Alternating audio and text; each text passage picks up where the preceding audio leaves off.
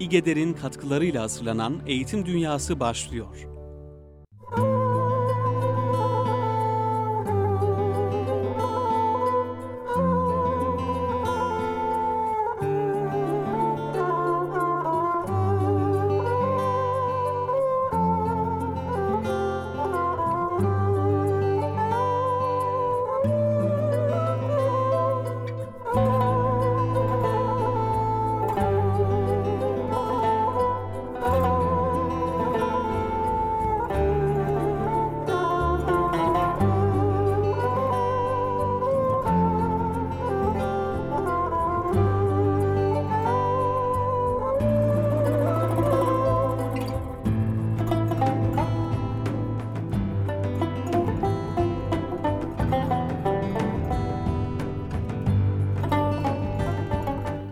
Merhabalar kıymetli Erkam Radyo dinleyenleri. Bir Eğitim Dünyası programında daha sizlerle beraberiz efendim. Ee, bugün programımızda çocuk ve aile eğitimi, çocuk eğitimi üzerine, çocukların karakter ve davranış eğitimi, Kur'an'da ve Peygamberimizden çocuk eğitim örnekleriyle ilgili olarak e, bazı yazılarımız var. Onları paylaşacağız sizlerle. Ondan önce İstanbul Gönüllü Eğitimciler Derneği'nin bazı faaliyetleri üzerine birkaç e, duyuru yapalım. E, Afrikalı kardeşlerimizin derdiyle dertleniyoruz. Ramazan'da Afrika'dayız programının üçüncüsünü İGEDER gerçekleştiriyor ve gönüllü öğretmenleri mülakat sonucu belirledi. E, İGEDER haberde igeder.org.tr'den sizlerle paylaşalım istedik. Ee, geçen yıl 30 öğretmenle gerçekleştirdiği Afrika projesine bu yıl bir yenisini daha ekliyor. Geçen yıl Afrika'nın 9 ayrı ülkesine giden eğitimciler Afrika'nın eğitim sistemine dair önemli araştırmalar yaptılar. Bu araştırmalar sonucunda İGEDER yurt dışı stratejilerini Afrika üzerine yürütme kararı aldı.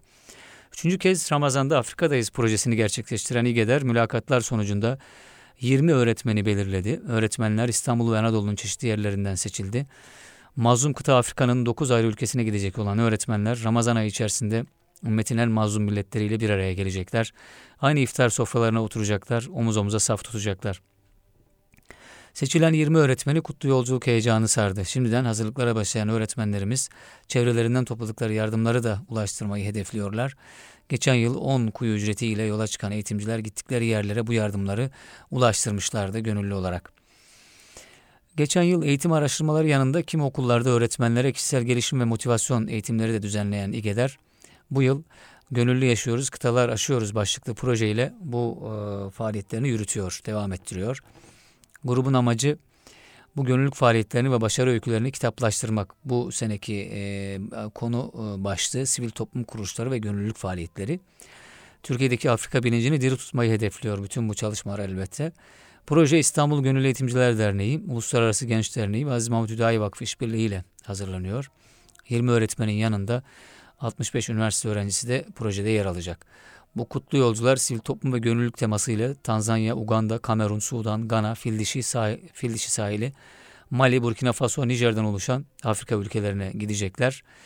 Öğretmenler Afrika'nın adı geçen ülkelerinde iftar faaliyetleri, yardım dağıtımı, eğitim araştırmaları, okul ve üniversite ziyaretleri, kanaat önderleriyle buluşma, öğretmen dernekleriyle görüşmeler gerçekleştirecekler. GEDER'in ortak çalışmalar yürüttüğü Afrika'nın bazı ülkelerindeki Müslüman öğretmenler birlikleri de ayrıca ziyaret listesinde 20 günlük ziyaret için yola çıkacak eğitimcilerin Ramazan bayramı öncesi ülkemize dönmeleri bekleniyor. Hayırlı yolculuklar diliyoruz kendilerine şimdiden. İnşallah güzel faaliyetlerle, aktivitelerle e, ve güzel haberlerle, güzel hikayelerle ki bunlar bu e, gönüllülük faaliyetleri çok fazla orada. Dönüşlerini, dönmelerini e, bekliyoruz hayırlısıyla. Ve e, daha güzel, daha e, derinlikli e, Afrika faaliyetlerine, yurt dışı faaliyetlerine bir adım olsun, bir anahtar olsun istiyoruz bu çalışmaların e, kıymeti dinleyenler. Karakter ve davranış eğitimi son zamanda sıklıkla üzerinde durulan bir başlık çocuklarda. Çocuklarda değil sadece erken yaşlar için değil sonraki dönemler içinde ortaokul ve lise düzeyindeki öğrenciler için de e, ciddi bir e, bozulma hani hem e, manevi hayattaki bozulmalar sosyal hayattaki bozulmalar sebebiyle artık eğitimciler e, yeniden o e, yerli e, ve milli bilince hem kültürümüze hem değerlerimize, inançlarımıza bir çağrı yapmaktalar. Bu çağrılar da e, karakter ve değerler eğitimi, davranış eğitimi, şahsiyet eğitimi gibi başlıklar içerisinde yankı buluyor. Bu eğitimlerin e, müfredatlara e, giydirilmesi, müfredatlar içerisinde yerleştirilmesi mevzusu e, sık sık gündeme getiriliyor. Haklı olarak eğitimciler bunu gündeme getiriyorlar çünkü e, yapılan e, çalışmalar, müfredatlar demek ki bu e, gençleri, bu nesli e, tam olarak e, yetiştiremiyor, nitelikli ve kişilikli bir profil ortaya çıkmıyor. Böyle bir zafiyet var. Bu zafiyeti gören e, kanaat önderleri, işte dernekler, vakıflar bu anlamda e, çalışmalarını yürütüyorlar. Kitaplar yayınlanıyor. E, çok ciddi çalışmalar yapılıyor. Planlamalar yapılıyor. Çocukta karakter ve davranış eğitimi e, çalışmaları, e, çalıştaylar tertip ediliyor. Elimde de buna dair bir kitap var. Çocuk ve Aile Eğitimi e, ÇA başlıklı bir çalışma grubu neticesinde ortaya çıkmış bir eser. İdeal karakter eğitimi nasıl olmalı, iletişim eğitimi nasıl gerçekleştirilmeli gibi başlıklar var. Çocuk mu küçük insan mı başlığı var. Bir iki madde okuyalım buradan. Böyle bir istifade edelim. Daha sonra diğer yine bu e, seriden çıkmış Peygamberimizden çocuk ve aile eğitimi ve Kur'an'da çocuk ve aile eğitimine şöyle bir göz atalım istiyoruz. Bazı anne babalar çocuktan yaşının üzerinde bir olgunluk beklerler. Ama bunun aksine çocuk daha ufak yaşların davranışlarını sergileyebilir. Ebeveynin bunu normal karşılayıp ona daima çocukmuş muamelesi yapmamaları gerekir. Yoksa her zaman çocuk kalmak ister. Bunun sonucunda takvim e, yaşına göre şahsiyeti az gelişmiş olur. Çocuğa güven yerine göre önemli. Ona güven duyulursa onun da kendine güveni artar. Kendine güvenini artırmak için başarabileceği görevler vermek önemlidir. Ona iş yapma zevkini ve başarma sevincini tattırmalı. Aile içindeki adaletli bir iş bölümü onda iş yapma arzusu ve iş ahlakını geliştirir. İmamı Gazali'ye göre çocuğun ruhu ve kalbi saf bir cevherdir. Ona her ne verirse alır. Her nereye çevrilirse oraya meyleder. Eğer fenalığa alıştırılıp kötü kişi olursa günahı ebeveynine ait olur. Zihnini fikrini alçak şeylere kaptırmamak ve ona kötülük yapma zemini hazırlamamak çok önemlidir. Çocuğun yalana sığınmaması için yukarıda zikredilen bir pedagojik prensiplerin yanında ciddi bir aile telkinine ihtiyaç vardır diyor. Çocuk başkasının yanında azarlanmamalı. Bu pedagojik ifadeler bunlar. Değerlerinin ve hakkının küçümsenmesi, küçük yanlışlarının büyük birer suçmuş gibi başına kakılıp kötü ilan edilmesi, suçluluk baskısıyla köşeye sıkıştırılması, cezanın aşırı olması gibi faktörler çocuğu e, suça itmektedir deniyor. Hele suçluluk psikolojisine itip baskı yaparak köşeye sıkıştırmak telafisi mümkün olmayan arızalar meydana getirebilir. Abdülkadir Geylani Hazretleri'ne atfedilen ibret verici şu hadiseyi nakletme zarureti görüyorum. Annesi kocasından kalan altınları oğlunun elbisesinin içine dikerek oğlunu oğlum git ilim öğren.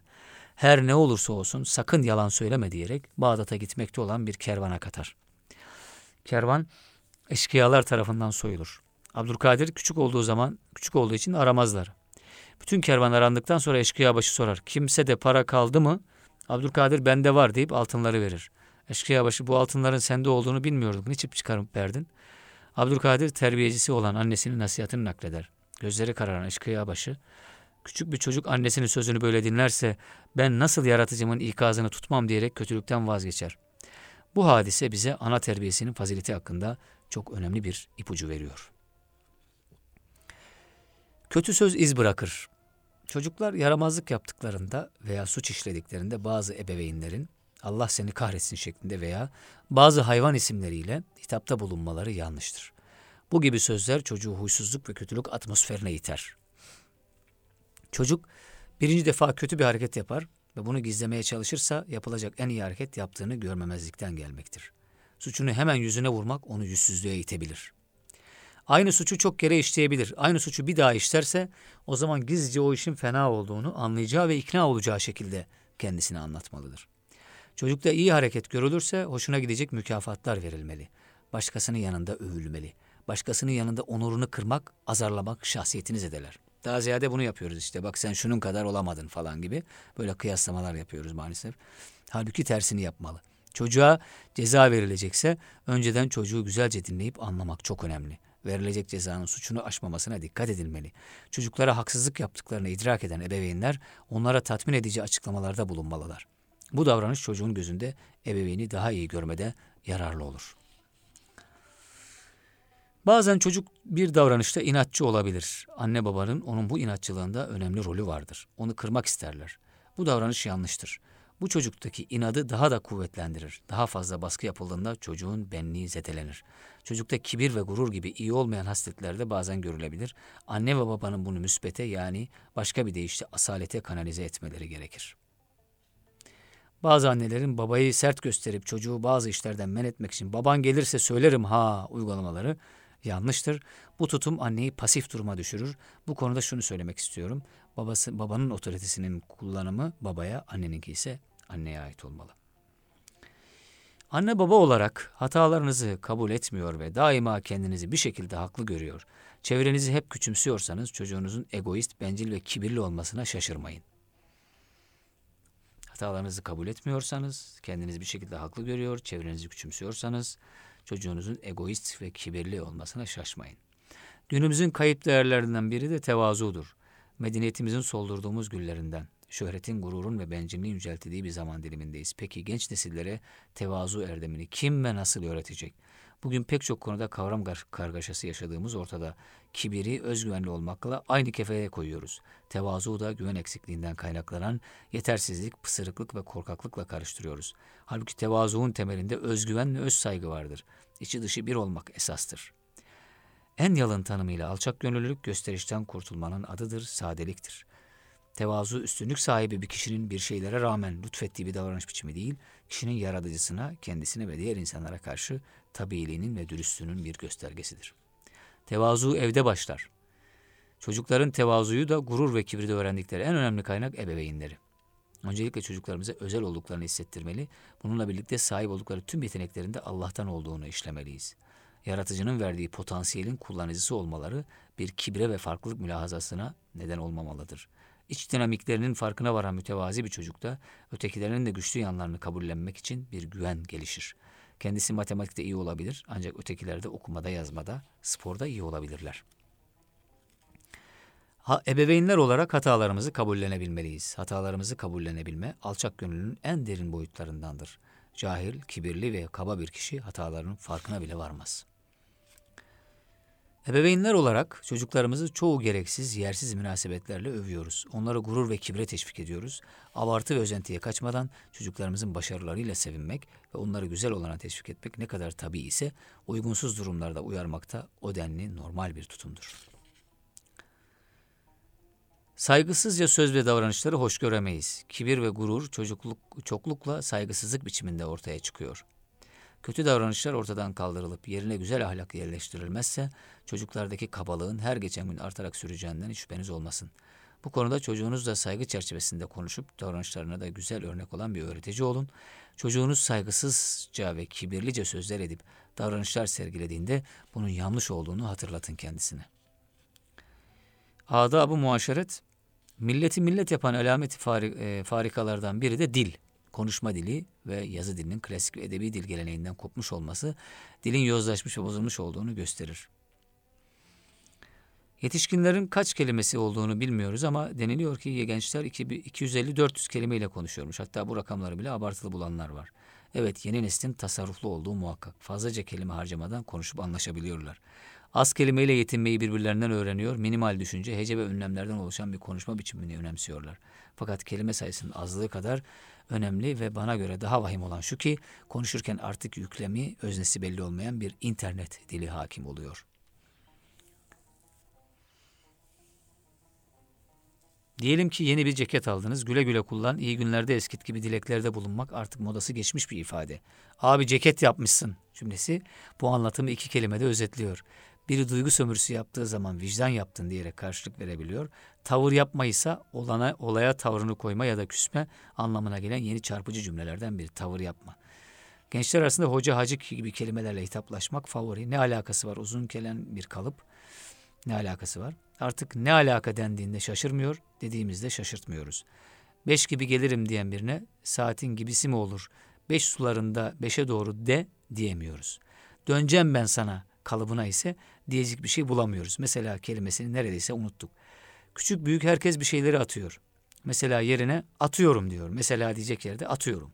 Dahası artık internet harici yazışmalarda selam yerine SLM, merhaba yerine MRB, görüşürüz yerine bay olarak kullanılıyor. Hoşça kal ya da Allah'a ısmarladık sözlerinin kullanım yaşı en az 30 ve üzeri. Şimdi bu en fazla 15 yılda olup bitene birkaç suçlu biraz müsebbip, müsebbip ve az sayıda tenzih edilecek bulup dil meselesini herkesin yaptığı gibi gençler üzerinden okuyup vicdanlarımızı rahatlatalım diyor eseri ortaya koyan komisyondaki arkadaşlarımız. Dildeki enform, deformasyonun en büyük nedeni, en önemli nedeni eğitim sistemidir. Başlıklı bir yazı var. Çocuklarımıza nezaket kurallarını öğretelim. Yine ayrı bir başlık değerli dinleyenler. Eşler arası saygısızlık çocukları etkiliyor. Eşlerin birbirine karşı takındıkları kötüleyici ve küçük düşürücü tavırlar, saygıyı ve aile birliğini bozan şeylerdendir. Çocuğuna verdiği sözleri tutmayan, ev içinde veya toplulukta birbirine saygısızca bağıran, küsümseyici tavırlar takınan ebeveynler, çocuklarının kendilerine duymakta olduğu saygıyı ortadan kaldırır. Profesör Doktor Nevzat Taran, çocuklara saygı bilincini kazandırmada anne baba tutumlarının önemli bir etken olduğunu söylüyor. Büyükler rehberlik rolünü doğru dürüst üstlenebilirlerse çocuk hayatı tanır. Nerede nasıl davranacağını öğrenir. Aileler saygısızlık, haksızlık yapan çocuğa mutlaka müdahale etmeli. Fakat bu çocuğa konuyla ilgili farkındalık kazandırarak yaptığının neden yanlış olduğunu anlatarak yapmalılar. Çocuğun saygısızlık yapmayı bir yöntem haline getirmemesi ve huyu edinmemesi için çaba göstermek gerekir. Davranışları eleştirilen çocuk soru sorarak itiraz ettiğinde anne veya babasının doğru ve açıklayıcı cevaplar almalıdır onlardan. Kendi fikirlerini oluşturmayı, mantık yürütmeyi, muhakeme etmeyi öğrenmeye fırsat verilmelidir. Bir baba çocuğuna güzel terbiyeden daha iyi bir miras bırakmış olamaz buyuruyor Efendimiz. İnsan fıtratından dolayı her çevreye uya, uyabilecek kabiliyet ve yapıdadır. Yaratılmışların en mükemmeli olan insan eğitilmediği takdirde en aşağılık duruma düşebiliyor. Terbiye edilerek yaratılışının özüne uygun yetiştirilirse paha biçilmez bir cevher olabiliyor. Bu anlamda insanı bir inciye benzeten Mevlana'nın sözleri hepimiz için önemli mesajlar içeriyor.'' Sen samanla karıştırılmış, balçık içinde gizlenmiş bir incisin. Ey güzel yüzlü, yüzündeki çamurları yıkasan ne olur? Son Osmanlı hanımefendilerinden 75 yıllık bir ömrün tecrübesini bizlerle paylaşan Günay Selçuk Hanım, Osmanlı'da öğretmenlik yapmış bir annenin kızı olarak Osmanlı aile yapısını şöyle anlatıyor. Osmanlı ev kültüründe aileler genellikle birlikte oturduğu için dedeler ve ninelerin çocukların eğitimi konusunda müspet tesiri vardı. Dini yönde terkin olurdu. Sureler, dini bilgiler çocuklara küçük yaşta öğretilirdi. Çünkü 7 yaşından sonra zihin köreliyor. Küçük yaşta öğrenmek lazım. Evlatlarımızı iyi yetiştirmeliyiz. Tabii yabancı dilde öğretmek gerekir. Fatih Sultan Mehmet'in yedi lisan bildiğini unutmayalım. Çocuklarımızı anlamaz, öğrenemez diye bakmayalım. Onların beyni işlenmemiş bembeyaz bir kumaş gibi. Ne yaparsak hepsini kaydediyor. Evde çok iyi olmak zorundayız. Aile içinde yalan söylememek lazım. Çocuk ne gördüyse onu taklit eder. Bundan bir şey olmaz deyip yanlış davranışlar yapmamak lazım. Sahabeden Ebu Naim radıyallahu anh çocukluk yıllarında yaşadığı bir olayı şöyle anlatır. Peygamberimiz aleyhissalatü vesselamın kervanı Medine'ye yaklaşınca oyuna son verdik sabırsızlıkla onun şehre girişini seyrediyorduk.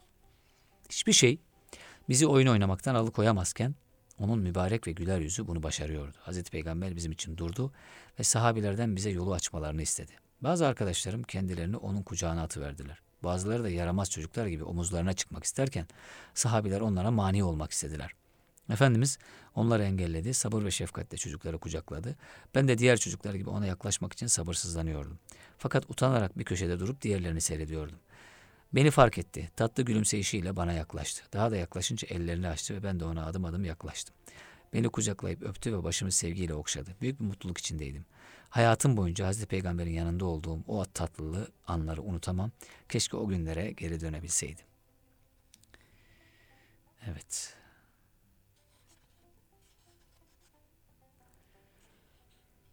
Çocuklarda olumlu ilişki geliştirme yöntemleri, empati kurun, ebeveynin pedagojik rolü nasıl olmalı, objektif olmalı, çok yönlü gözlemlemeli, peşin hükümlü olmamalı, uzmanlara danışabilmeli, çocuğa değerli olduğunu hissettirmeli.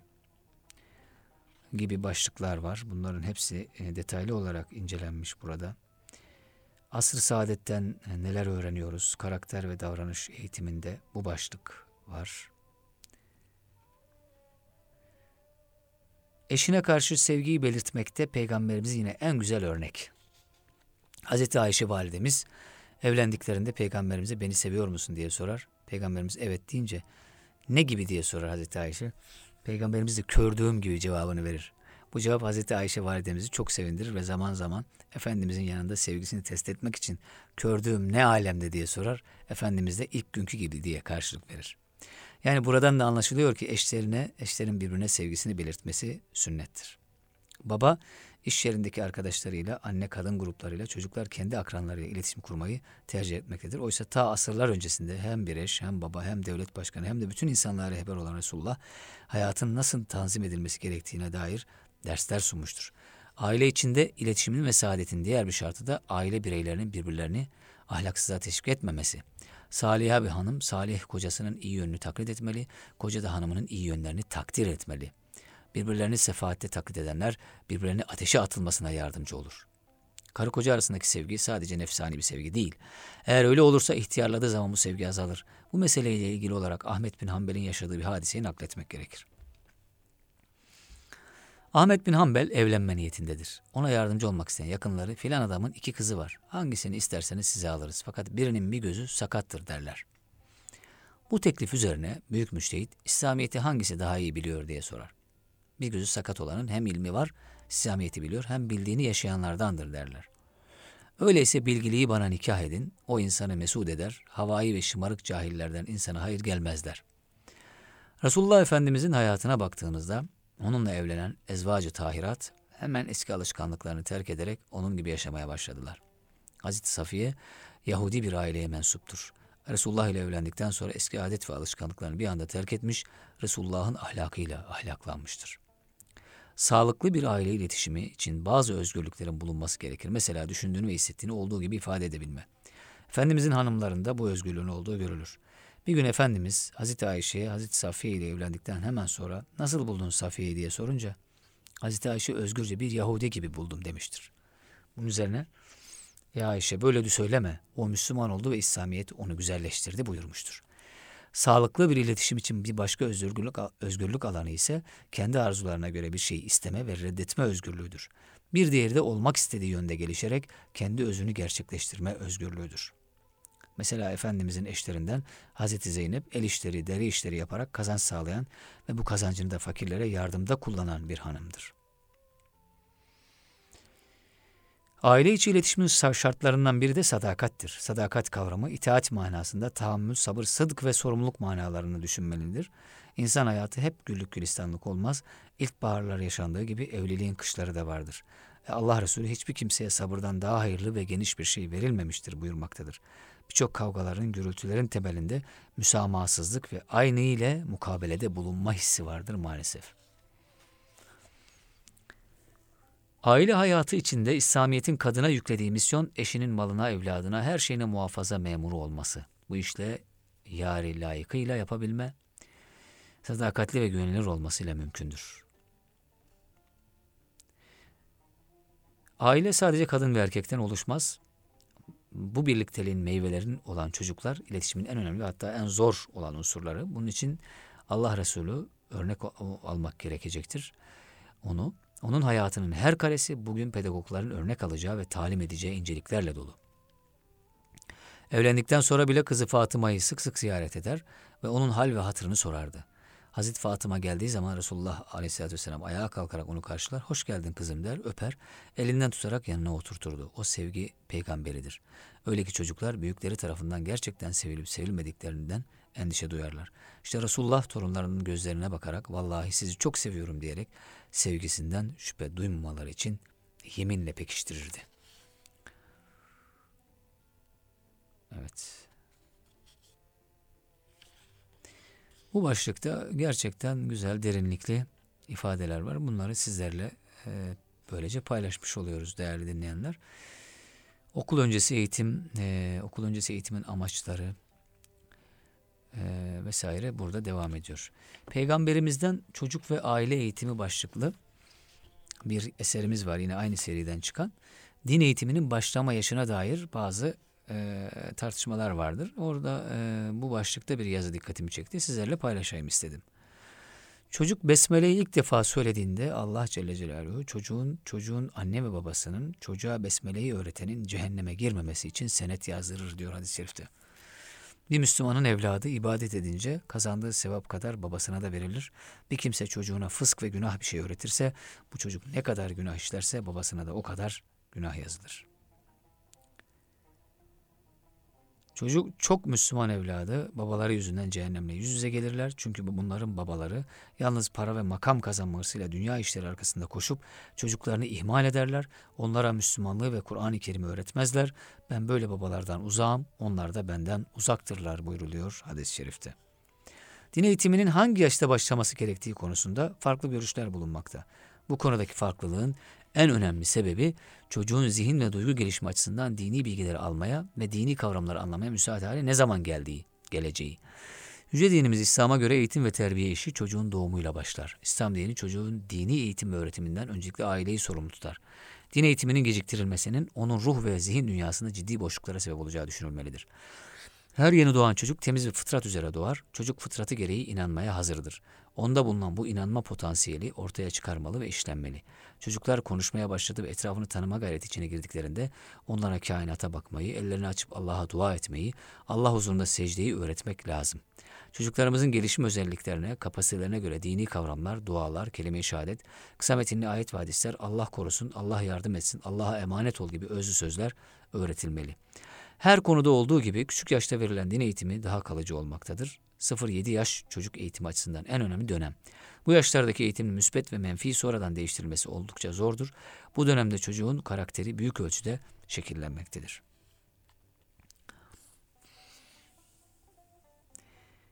Peygamberimizin küçük yaşta e, öğrenmenin kalıcı olduğunu belirtmek amacıyla küçük yaşta öğrenmeleri taş üzerine yazı yazmaya, yaşlılıkta öğrenmeyi de su üzerine yazı yazmaya benzetiyor.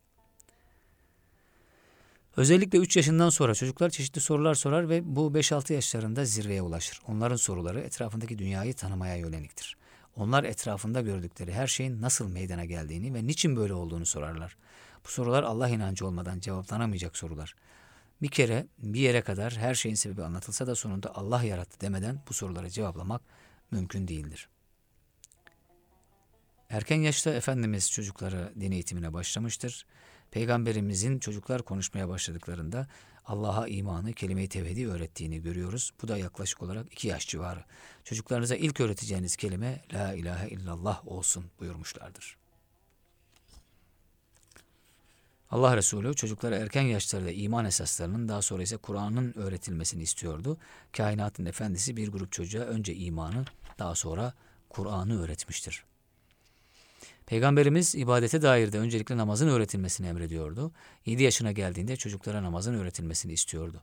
Namazın yanında oruca da erken yaşlarda başlanması gerektiği şöyle ifade edilmektedir. Çocuk üst üste 3 gün oruç tutabilirse Ramazan orucu ona vacip olur. Peygamberimiz camide cemaatin içinde namaz kılarken torunu Ümame'yi omzuna alır, eğilirken yere bırakır, kalkarken de yeniden omuzlardı. Evet. Küçük yaşlarda sağlıklı bir din eğitim verildiği takdirde sahip olduğu bu birikim çocuğun bütün hayatına şekil verecektir. Çocuk Allah ve Resulünün ahlakıyla yetiştirilmeli. Kur'ani terbiyeyle eğitilmeli. Anne baba din eğitimini ileri yıllara bırakmamalı ve başkalarına havale etmemeli.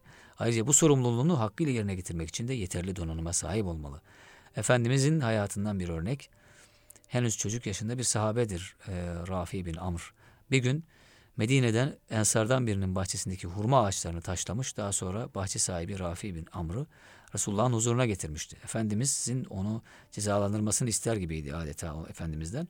Allah Resulü yavrum hurmayı neden taşladın diye sordu. Çocuk da karnım açtı yemek için taşladım cevabını verdi. Bunun üzerine Efendimiz bir daha hurmaları taşlama dibine dökülenlerden ye buyurdular. Sonra çocuğun başını okşadı ve ona şöyle dua etti. Allah'ım onun karnını doyur. Bu kısa hadise eğitimde takip edilmesi gereken ilkeler adına ne güzel mesajlar ihtifa etmektedir. Neler olmuş? İşte bununla ilgili e, kısaca sevgi ve şefkatle yaklaşma, alternatif gösterme, eğitimde ele aldığı hususlar, ibadet öğretimi, temel alışkanlıkları kazandırma gibi başlıklar var. Bunlara yine peyderpey değinelim. Ama kısa bir ara verelim inşallah eğitim dünyası programına. Kısa bir arayla dinlenelim. Daha sonra Efendimizin çocuk ve aile eğitiminde ortaya koyduğu metotlara yine göz atalım.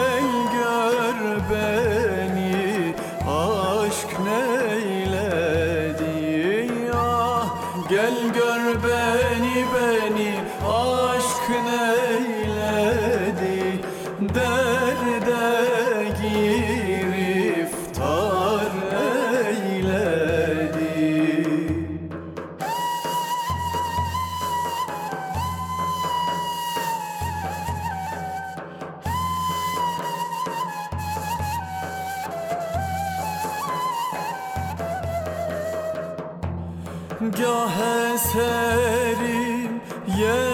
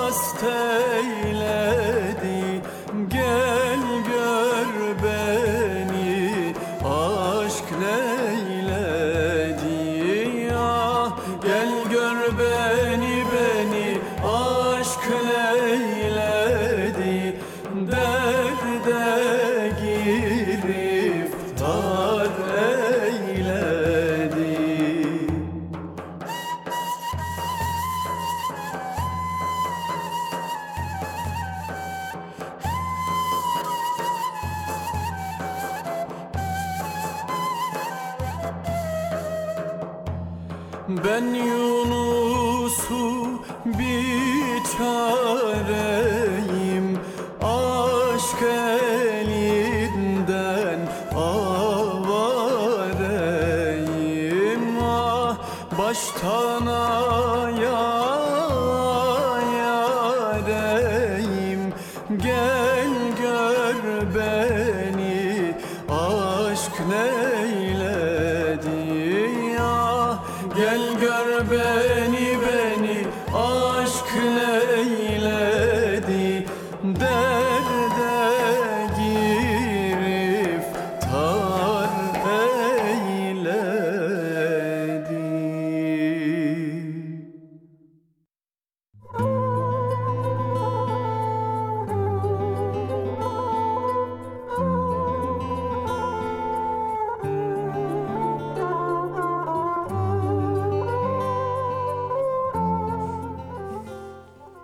Evet efendim programımızı sürdürüyoruz değerli dinleyenler. Eğitimde insani, milli ve özgün model arayışları başlığı İGEDER'in önemli bir başlığı değerli dinleyenler. Bu başlık altında, bu başlık çerçevesinde çeşitli sempozyumlara imza atıyor İGEDER. Yakın zamanda, Ekim'de yakın zaman dediğim, e, uluslararası bir e, kongre tertip edilecek. E, bu kongre e, erken e, yaş eğitimiyle ilgili olacak. Özellikle Türkiye'deki e, müfredatlar sorgulanacak uluslararası düzeyde. Ve buna özellikle erken yaş eğitimiyle ilgili olarak, erken yaşlar eğitimiyle ilgili olarak alternatif e, yerli, e, kültürümüze has, inancımızı, değerlerimizi yansıtan bir eğitim modeli mümkün müdür? Hmm, böyle bir özgün model ortaya koymak e, konusunda e, araştırmacılarımız fikir yürütecekler, e, bunu masaya yatıracaklar. E, insani, e, milli ve özgün model arayışlarının e, diğer bir versiyonu, farklı bir başlıkta e, Osmaniye'de gerçekleştiriliyor. 16-17 Haziran 2015 tarihinde din eğitiminde iyi örnekler sempozyumu gerçekleştirilecek. E, bu e, program içerisinde neler var? Genel olarak igeder.org.tr'den bilgi alabilirsiniz bu konuyla ilgili olarak.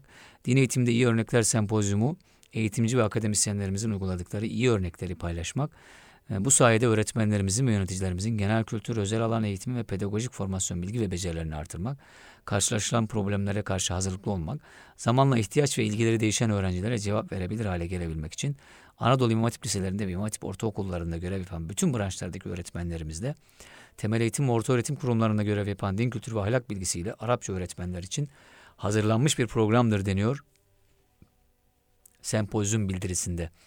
Eğitimde iyi örnekler sempozyum 16-17 Haziran 2015 tarihlerinde Osmaniye Korkut Ata Üniversitesi salonlarında Milli Eğitim Bakanlığı, Osmaniye Korkut Ata Üniversitesi, Osmaniye İl Milli Eğitim Müdürlüğü, İGEDER, İstanbul Gönüllü Eğitimciler Derneği, OGET, Osmaniye Gençlik Eğitim Derneği tarafından ortaklaşa gerçekleştiriliyor. Sempozyum sonucunda sunulacak sunumlar bir kitap olarak da basılacak.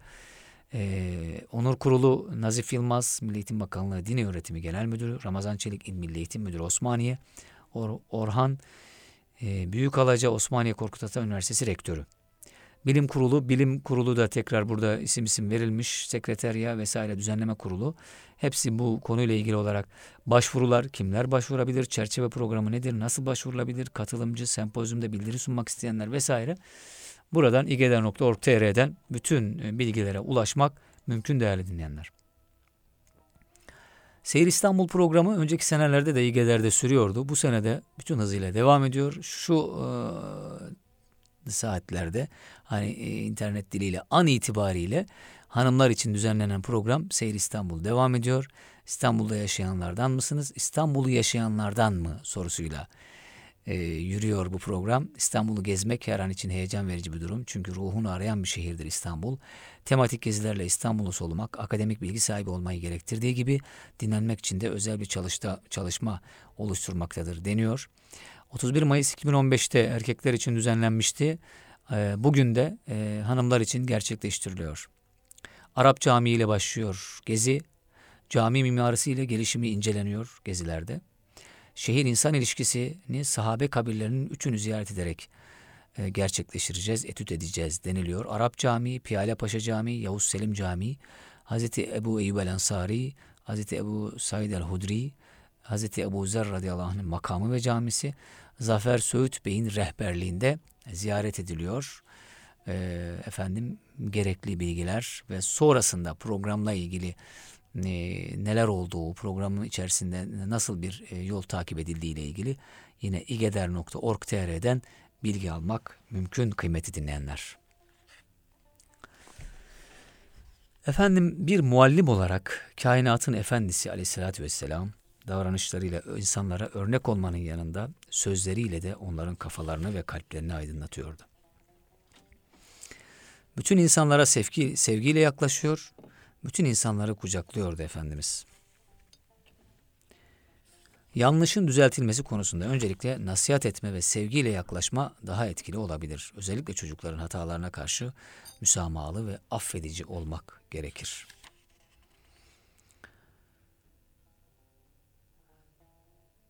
Rafi bin Amr hadisesinde Efendimiz ona hiçbir şey söylemeden önce niye yaptığını soruyor ve onu konuşturuyor. Ara öncesi de bunu nakletmiştik. Çocuk hurmaları yemek için taşladığını söylüyor. Karnı aç olan bir çocuğun karnını doyurmak için böyle bir şey yapmasını tabii karşılamak lazım. Çocuk yaptığı yanlışın farkında olmayabilir. Böyle bir durumda çocuğun niyetini ve düşüncesini anlamak lazımdır ki Efendimiz de bunu yapıyor. Rafi bin Amr hadisesinde kainatın efendisi çocuğu dinledikten sonra onun yaptığının bir hata olduğunu yani hurmaları niçin taşladığını önce soruyor. Dinledikten sonra da yaptığının bir hata olduğunu ifade ediyor. Bunu yapmaması gerektiğini söylüyor fakat hemen alternatifini de ortaya koyuyor. Yapma deyip geçiştirmek yok. Hurmaları taşlama ama altına düşenleri yiyebilirsin. Karnı aç olan bir çocuğa hurmaları taşlamamasını, bu hurmalara dokunmamasını söylerseniz acaba ne kadar etkili olur? Çocuk mutlaka karnını her şey herhangi bir şekilde doyuracak. Çocuğa karnını doyurabileceği bir yol göstermeli. Yani bunun bir alternatifini ortaya koymak lazım gelir. Bunu diğer eğitimler içinde her biri içinde uyarlayabiliriz. Ve dua etme. Yine aynı hadiseden hareketle e, çeşitli çıkarımlarda bulunmuş kitapta. Peygamberimizden Çocuk ve Aile Eğitimi kitabında. Çocuğa her konuda e, Allah'a yönelmek, her şeyi ondan istemek gerektiği mesajı da veriliyor burada. Onun yanında ona dua ediyor Efendimiz. İnsan ihtiyacı olan her şeyi Allah'tan istemeli, ona yönelmeli. Sözlerin tesirli olmasını ve neticeye ulaşmayı Allah'tan beklemeli. Yukarıdaki hadisede Efendimiz dua ederek bu mesajı vermekte, dua etmenin önemini fiiliyle göstermektedir.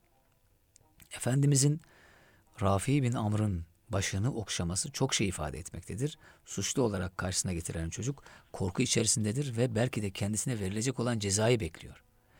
Böyle bir durum karşısında çocuğun başını okşama ona sevgini ifade etmenin yanında korkma ben senin yanındayım seni koruyacağım mesajı vermektedir. Buyurun beden dili. Dokunma bir insana sen benim için önemlisin, ben senin yanındayım, seni yalnız bırakmayacağım mesajını vermektedir. Hiçbir söz böyle bir mesajı verme konusunda dokunma kadar etkili değildir.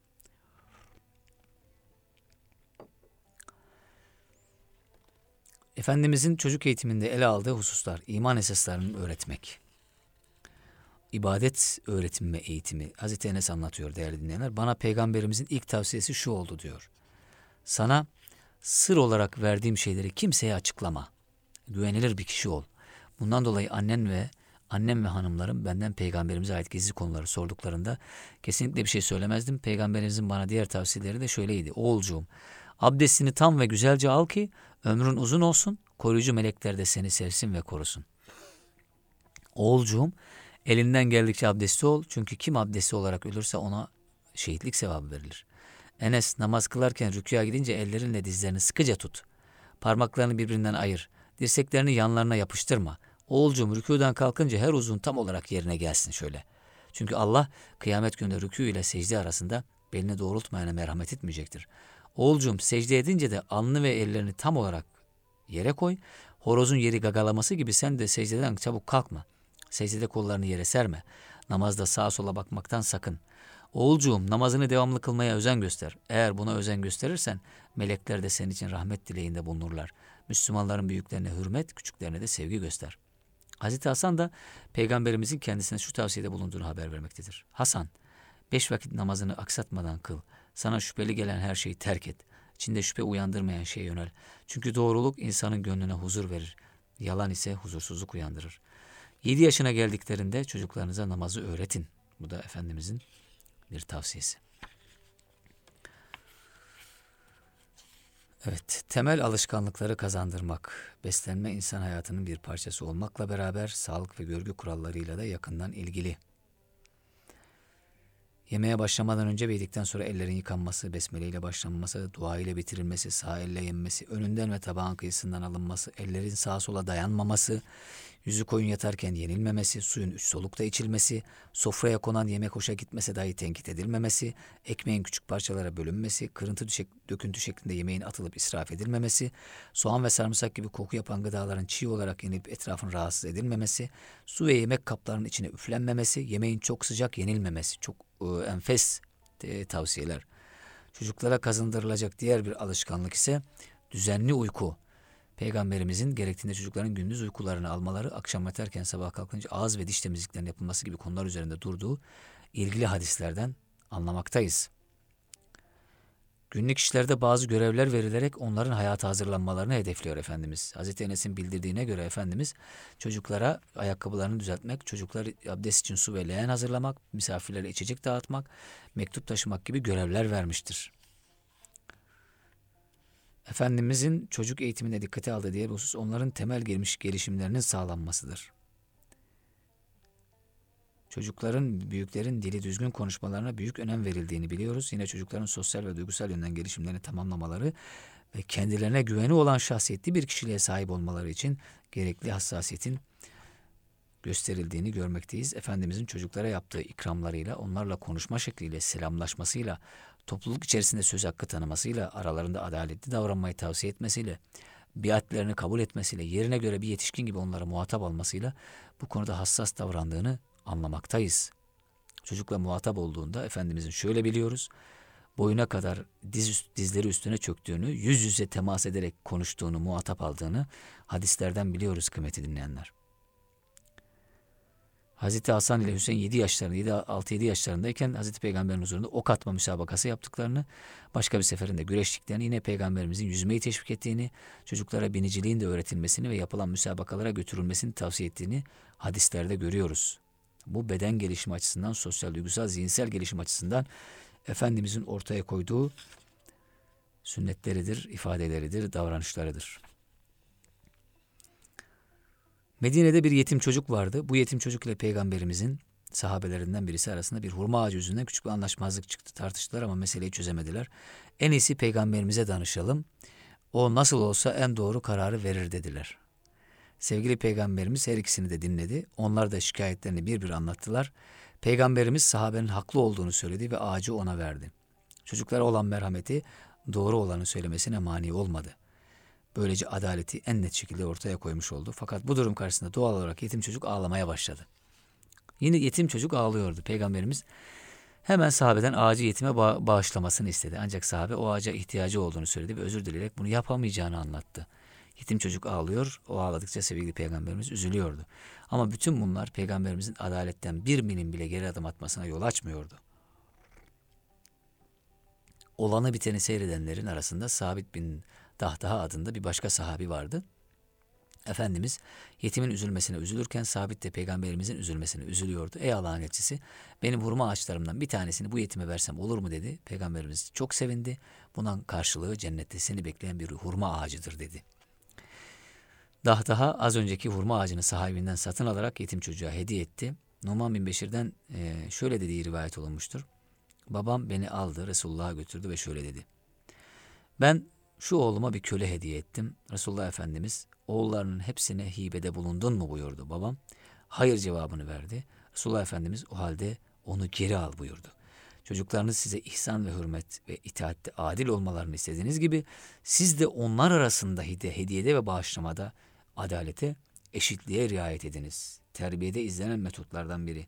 Allah'tan korkun ve çocuklarda adaleti gözetin. Bir kimse bir çocuğa gel sana şunu vereceğim der ve sonra da vermezse bu sözü bir yalandır. Bizde çok sık yapılır bu. Sana şunu alacağım, şunu yapacağım, şöyle yaparsan şöyle olacak. Çok üst düzey bir takım sözler verilir vesaire ve bu sözler yapılmaz.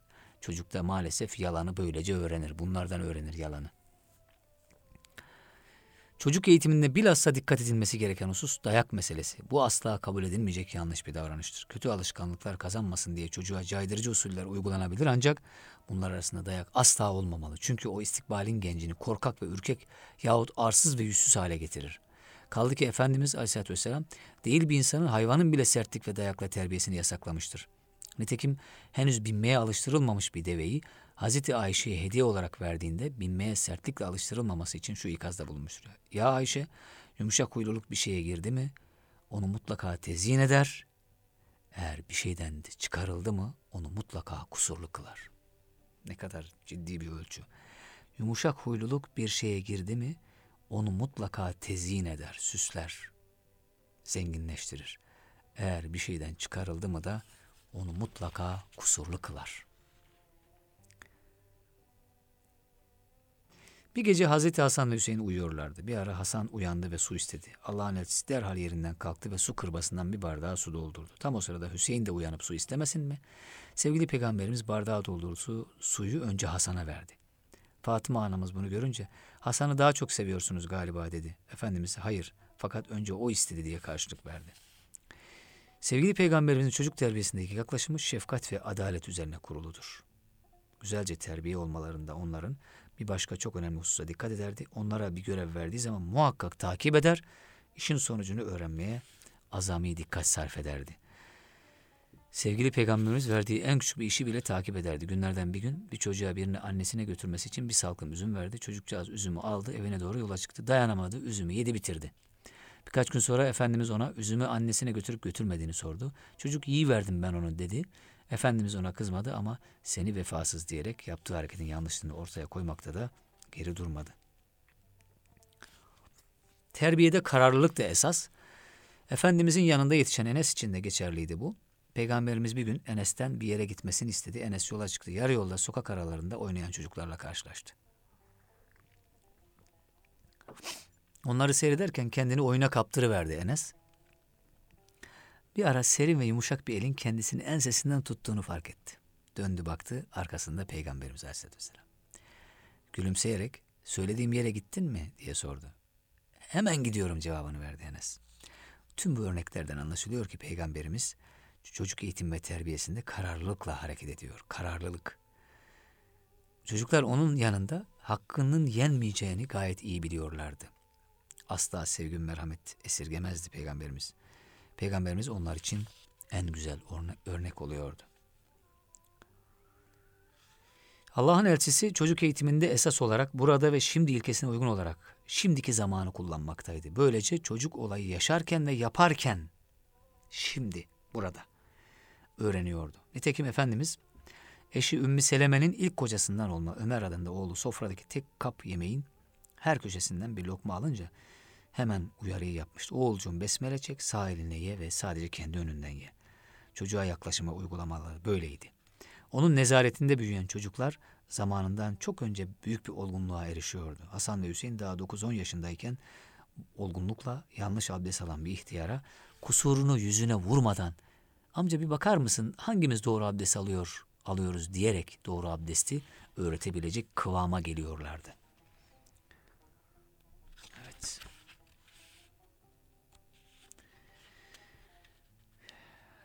Adem Güneş çocuk eğitiminde ceza konusunu Peygamber Efendimizin hayatından örnek verdiği bir e, örnekle izah ediyor. 10 yaşlarında bir çocuğunuz olduğunu düşünün. Ve çocuğunuzun evde misafiriniz olduğu her an sizi misafirlerinize karşı mahcup ettiğini hayal edin. Örneğin siz ne zaman konuşmaya başlasanız çocuğunuz sizin kullandığınız cümleleri alaya alarak, eğip bükerek arkadaşlarınızın içinde sizi mahcup ediyor. Ne yaparsınız böylesi bir çocuğu?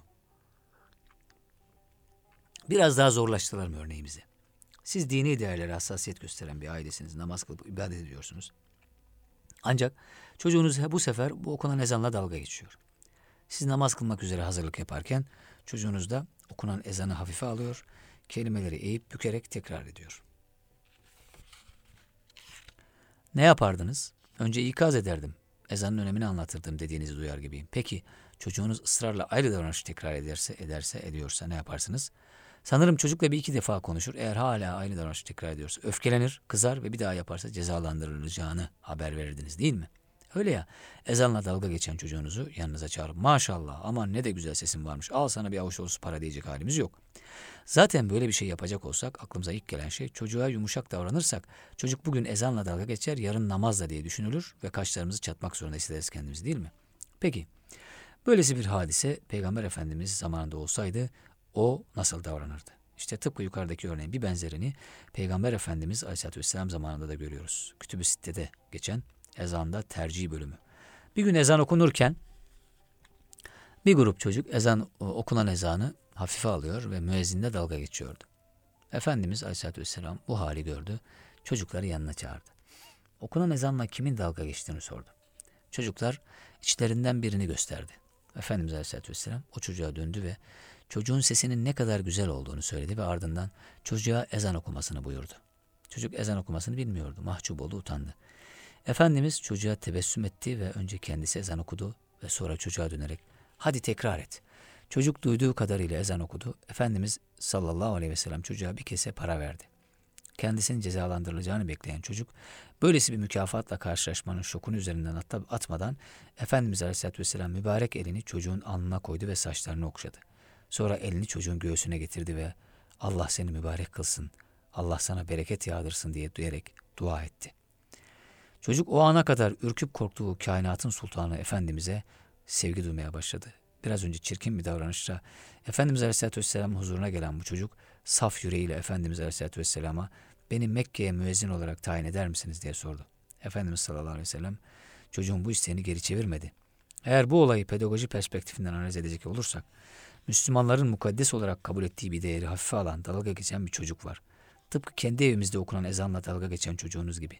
Bu suç karşılığında Efendimiz Aleyhisselatü Vesselam nasıl davranıyor? 1. Peygamber Efendimiz az önce ezanı hafife alan çocuğa hadi ezan oku diye bir iltifatta bulunuyor. Halbuki alışkanlığımız o ki eğer bir çocuğun bir suçu varsa çocuğun o suçu bir daha işlememesi için o davranışı bir daha yapmamasını tembih ederiz. Halbuki Efendimiz Aleyhisselatü Vesselam bunun aksine hadi ezan oku diye buyuruyor.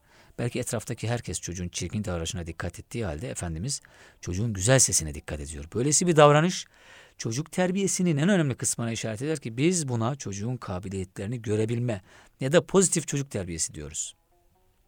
Halbuki ceza çocuğun kabiliyetlerini körelttiği gibi negatif bir terbiye usulü. İki, çocuk ezan okunduktan sonra ona bir kese içinde para ikram ediyor, bir ödül veriyor. Halbuki o an karşısında duran çocuk suçlu bir kişi olmasına rağmen Efendimiz Aleyhisselatü Vesselam bu çocuğa bir kese para veriyor ki böylesi bir muamele maddi mükafat. Suç işlemiş olan bir çocuğa maddi olarak mükafat vermek sanırım hiç kimsenin aklına gelmez. Belki de çocuk bu davranışı bir kere daha tekrar eder diye korkarız. Zaten bu anlamsız korkularımız değil mi ki çocuk terbiyesinde kaşları çatık bir anne baba rolü oynamak zorunda olduğumuzu hissettiriyor bize. 3. Daha sonra çocuğun saçlarını okşuyor. Saç okşamak da bir mükafat türü. Bu davranış duygusal mükafat. Az önce ezanla dalga geçen çocuk hala ceza almadığı gibi üçüncü kez mükafat ile karşılaşıyor. Ardından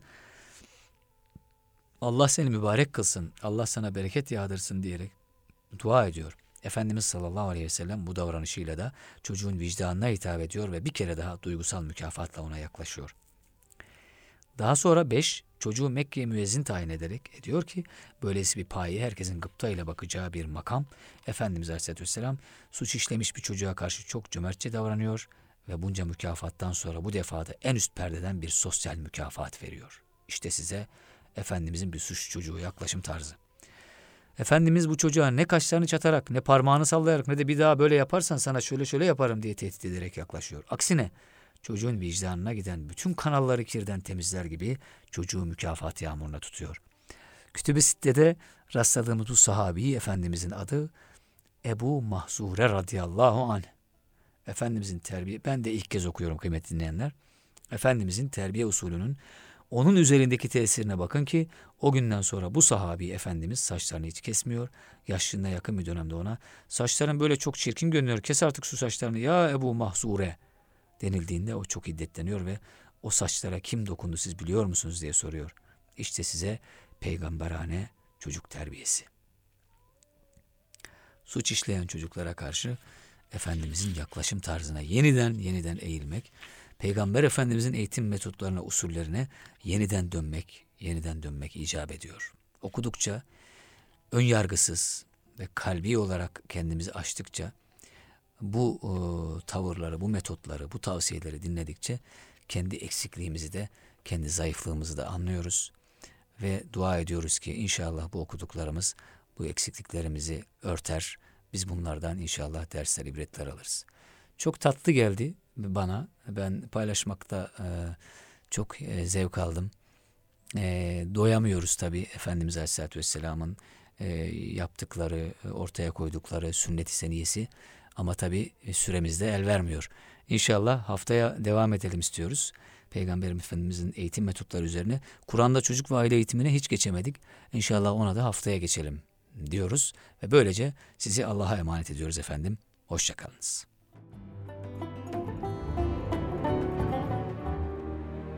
İgeder'in katkılarıyla yayına hazırlanan Sayit Yavuz'la Eğitim Dünyası programını dinlediniz.